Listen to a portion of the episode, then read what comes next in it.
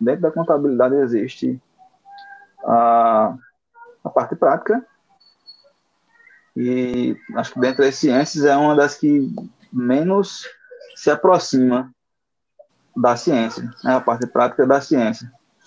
Porque muitos, muitos escritórios, muitos profissionais não, não utilizam da, da contabilidade completa.